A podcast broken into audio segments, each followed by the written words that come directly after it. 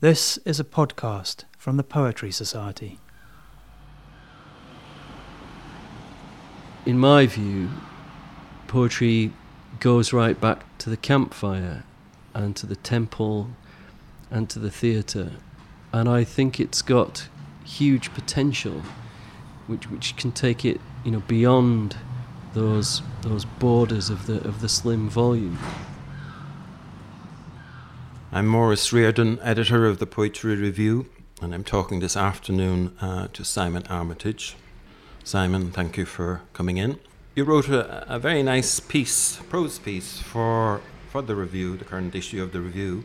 Uh, I just begin with that. In it, you say, you describe this room from your childhood, and you say how tens of dozens of my poems look out through that window from the very first snow joke to the last poem I published.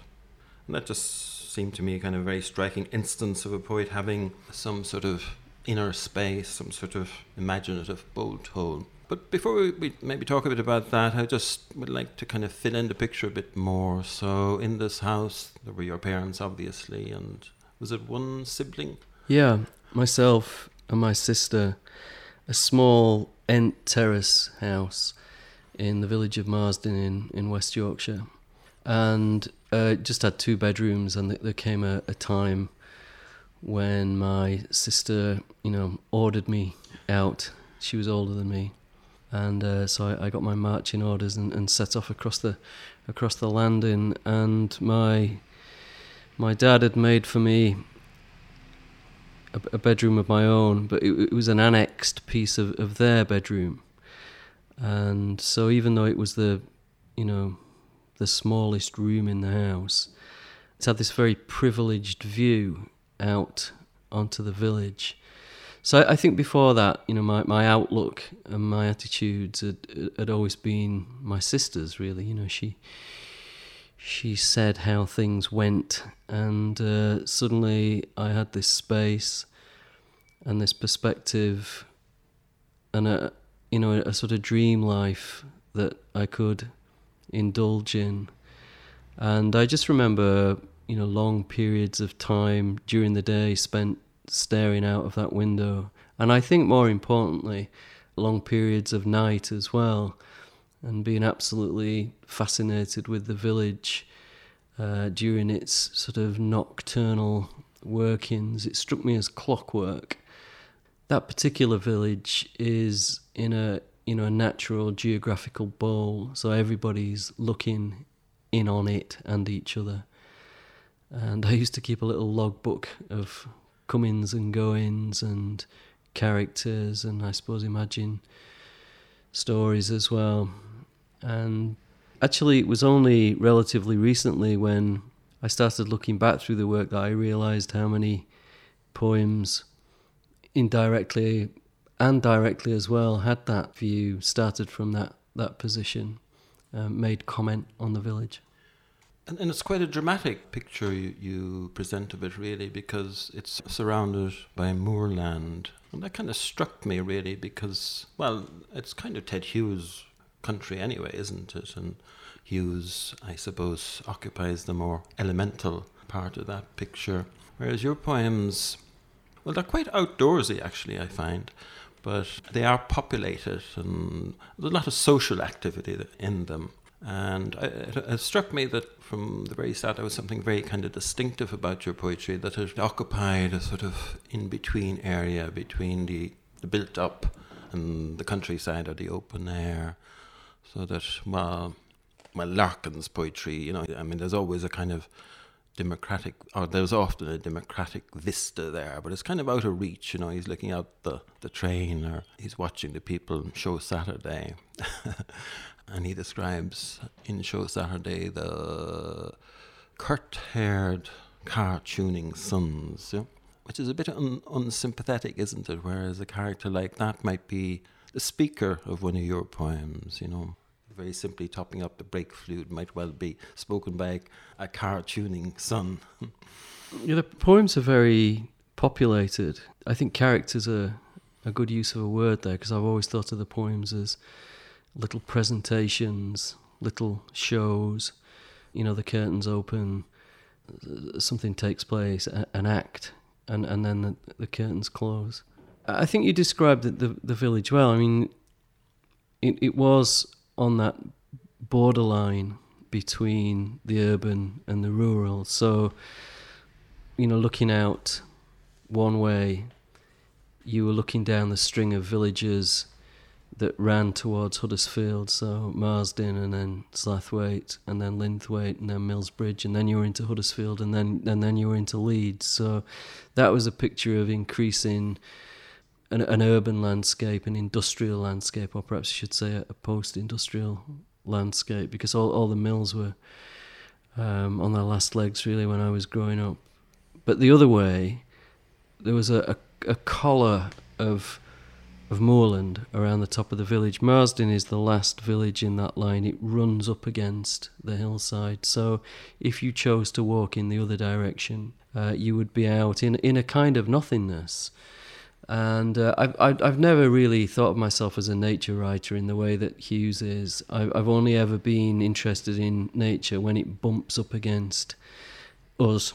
And that's what's happening along that margin, you know, across that border in a, in a lot of those poems. And, and my parents' house, in some respects, was, was the last house in the village. It's like a little sentry box on a road.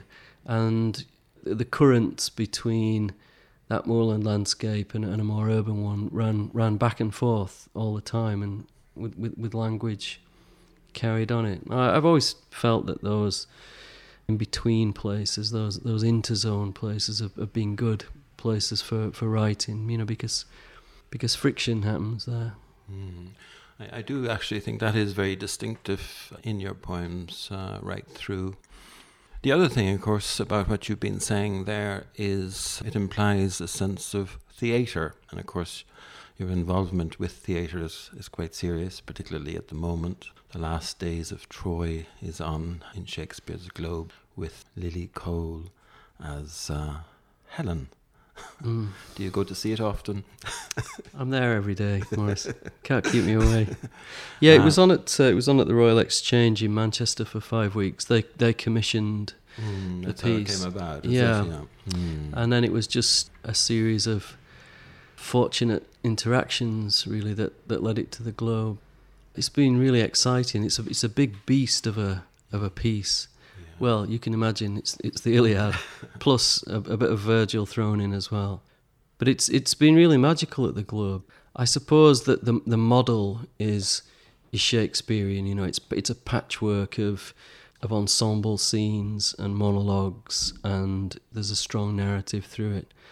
So even though they, they only had a day and a half to, to re-block it when it came down the M6, it seems to fit really naturally there. And yeah, on on the occasions when I've been there and watching it, this amazing weather that we've been having on those sort of balmy London nights at the side of the Thames. It struck me the other day that it must have happened at some point that uh, during possibly a performance of The Winter's Tale that it's it's actually snowed and snow would have drifted down, you know, onto the onto the stage and onto the groundlings.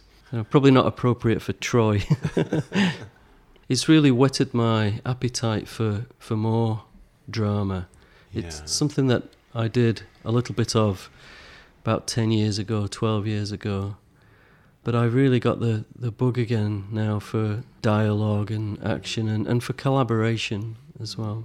So I, I, I see more of that. Just talking about the theatrical interest, I mean, you have several other strings the bow, really. I mean, you, you have written fiction and you do an awful lot of radio and you do a lot of walking in terms of both the radio and the walking. There's, I think, an element of taking poetry out there into in, into the world, isn't there? A lot of these projects have poetry at their heart or at their base. I mean, the the long walks that I've done, I've been giving readings along the way and, and writing about the poetry reading as an activity and where poetry stands in people's hearts and minds. A lot of the radio programs and the, the TV documentaries have been investigations into elements of, of poetry, and, and most of the theatre that I've done has been either based on some ancient poem or has poetry within it.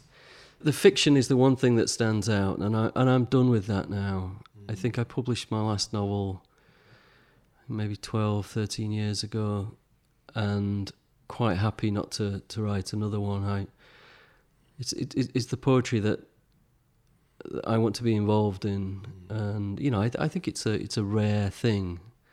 You know, I'd like to see out my time doing more of it. But you do seem to have an unusual sense of poetry as as a, a popular medium, as something that you know that's almost a folk medium. On occasions, I I feel that, and on some occasions, I've I've said as much. I mean, I I've stated somewhere that literature is only a relatively recent form of poetry, and that's true of books as well. I think we've come to think of it as the as the be all and end all. In my view, poetry goes right back to the campfire and to the temple and to the theatre, and I think it's got huge potential, which which can take it you know beyond those borders of the of the slim volume. I'm not saying that I'm not at home in a book. I am, and that's where I first encountered poetry, and I think that's probably, you know, the the first port of call. But I, I've always agreed with I mean something that Les Murray said. He talked about it as a go anywhere art form, a go anywhere art form. He might just have been talking about its um, its portable nature, but I, I I've extended that idea into the to the notion that you know it can speak and it can speak in other places and I've always thought of it as an act of communication which does take me out and about. I like the idea that every now and again you have to stand up in front of people and, and give a live account of mm. yourself. And I noticed that you yourself, in a previous issue of Poetry Review, were, were talking about the, the pleasure of sharing poetry and, and getting it out there. And yeah, it's an important element for me, even though I, I don't think of myself as a campaigner on its yeah. behalf. It's just, it's just yeah. what comes naturally. I I think it's it's just a function of my my background and, and upbringing. You've got the voice to present it to, which I think that, that makes a difference. But in a way, you've you've kind of touched on well something I, I, that was in my mind because you, you do have a lot of kind of activities, but I think you do locate the, the poetry very much at the center. And I notice your next publication is uh, selected poems, I guess, is it, rather than a collected? Is that a kind of a refocusing of how you see the work at a certain point? Yeah, I, I published uh, selected poems 12 years ago, and I thought it was time to to relook at that, partly because I, I published six further collections since then. Also, statistically, uh, there was a, a sort of convenient date 2014 will be 25 years since I published Zoom. So I thought, well, you know, a quarter of a century, let's put a, a ribbon around that. Yeah, it was a good opportunity to go back and reconsider work. I mean, it's a strange business deciding what will stay and what will go, or, or, or you feel as if you're making that, that decision. I suppose ultimately those decisions are, are made for you. But it also gave me the chance to include monologues from plays and oh, uh, various mm. other bits and mm. pieces, which I think work as standalone poems and which I often read. So I think maybe there is an element of the statement in this book of the places where I've taken I've taken the poetry, and there there are some new pieces at the end taken from a forthcoming book. You mentioned the 25 years. 25 years ago, you were you were the kid on the block, the new kid on the block. You know, the kind of leading edge of a kind of a new energy and in British poetry. Do you have a sense of people coming up now who are kind of hot on our heels of a new generation, something new happening in, in poetry? Um, well, I, you know, I, I bloody well hope so. you know, it's uh, you'd like to think that was happening all the time or or that it was happening that and you couldn't quite hear it. You know, it was like a dog whistle, slightly beyond your, your range of hearing. I get the feeling that, that poetry is is very energized at the moment, and that people are very happy to move between a literary version of poetry and a spoken word version of poetry. I see this a lot mm. at, at festivals. You know that there's no dominant form or school. It seems very eclectic to me it feels to be, you know, a, well, I was going to say vibrant and healthy. I think what I mean is that there's been no decay of interest. I think poetry's always held a pretty steady place in society. It seems to me to be as, as, as relevant uh, and as needed and as practiced as much as it ever was, which is to say, not a huge amount, Yes. but you know, it is unkillably there. That's a great way of looking at it, isn't it? Yeah. And you're obviously thriving with your own poems too at the moment. We have a couple of them in the new issue of the magazine. And I'm going to ask you to introduce and read one of those in, in a moment. But I was struck that they're about your mother and they're they're intimate and personal. Is that a kind of a new? Well, I know you've written kind of mother poems before, but was that a new kind of tune or note? Did you think? The poems that I've been writing over the last four or five years, really since since I finished writing the poems that went into Seeing Stars, have all been relatively personal, domestic, yeah, about background, about upbringing, that bedroom, that window again as a as a template. They're much more shaped and crafted and architecturally designed than the Seeing Stars poems. I, I've written one or two poems about my mum in the past, but I've written a lot of poems about my dad. And those poems are quite elegiac, and I, I don't know why. My, you know, my dad's very much alive and kicking, but they keep they keep coming nonetheless, and they keep coming in that in that form. So maybe these poems about my mum were a way of redressing the balance or addressing the imbalance, perhaps. She'd been on my mind a lot for, for reasons which come out, I think, in, in these poems. And yeah, they go they go right back to the beginning and, and back to that place. Hmm. Well, you'll read one for us, Simon, and I'll also ask you to read Paper Airplane, which is, I believe, the title poem of the forthcoming selected poems. So I'll read this poem called Camera Obscura, which tells the story of, of me waiting for my mum to come home. She was a teaching assistant at the local infant school while I was at the local junior school, so I'd quite often get back before her, but I wasn't responsible enough to, to be given a to be given a key. Camera Obscura. Eight year old sitting in Bramall's field, shoes scuffed from kicking a stone. Too young for a key, but old enough now to walk the short mile back from school. You've spied your mother down in the village, crossing the street, purse in her fist. In her other hand, her shopping bag nurses four ugly potatoes caked in mud, a boiling of peas, rags of meat or a tail of fish in greaseproof paper, the price tottered up in pencilled columns of shillings and pence. How warm must she be in that winter coat? On Old Mount Road, the nearer she gets, the smaller she shrinks, until you reach out to carry her home on the flat of your hand or your fingertip, and she doesn't exist. Perfect. And will you read the paper airplane for us? I will. it's ironic, I suppose, that a poem which tries to say something about, you know, the, the insubstantial nature of of paper and maybe poetry as well, and those flights that it can make, uh, is actually here on my phone. um, yes, I spotted the phone coming out. All right.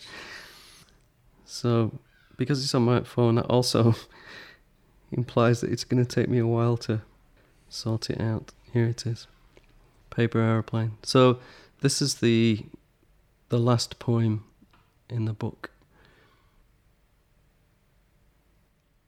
The man sitting next to me on the flight was reading a blank book. Keen eyes panning left to right across empty leaves, fingers turning from one white space to the next.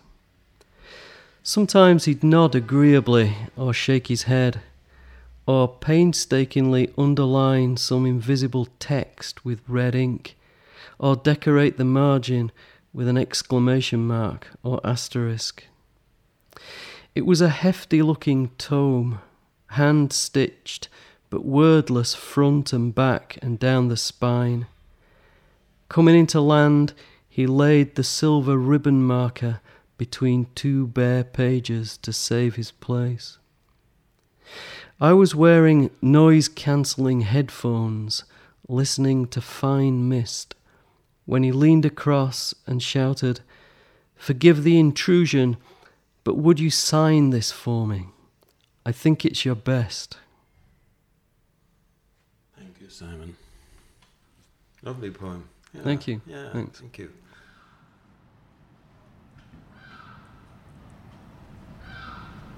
We hope you enjoyed listening to this Poetry Society podcast. To find out more about the Poetry Society and how you can become involved, visit www.poetrysociety.org.uk.